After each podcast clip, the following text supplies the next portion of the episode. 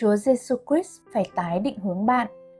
Đi thêm một quãng nữa, Ngài thấy ra cơ con của CBD và răng em ông ấy đang vá lưới trên thuyền. Ngài liền gọi họ. Họ để CBD cha họ ở lại trên thuyền với các công nhân và đi theo Ngài. Mark chương 1 câu 19 đến câu 20 Chúng ta có khuynh hướng tự nhiên là tìm ra vùng thoải mái của mình rồi đặt mình vững chắc vào chỗ đó. Nếu bạn đang ở trong hoàn cảnh hoặc lối sống mà bạn có thể hoàn toàn xoay sở được mọi chuyện, thì bạn đã ngừng tăng trưởng trong sự hiểu biết của mình về Chúa.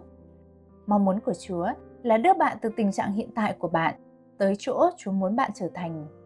Bạn có thể sẽ luôn ở trong một bước vâng phục nữa thôi, là thấy được sự thật kế tiếp mà Chúa muốn bạn học biết về Ngài.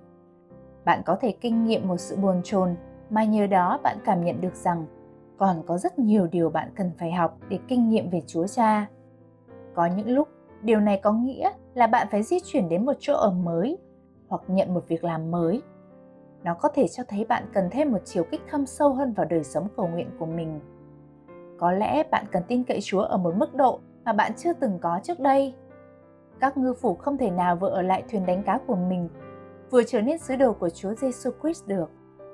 Abraham được Chúa giao phó một sứ mạng trọng yếu một đời khi ông đã 75 tuổi.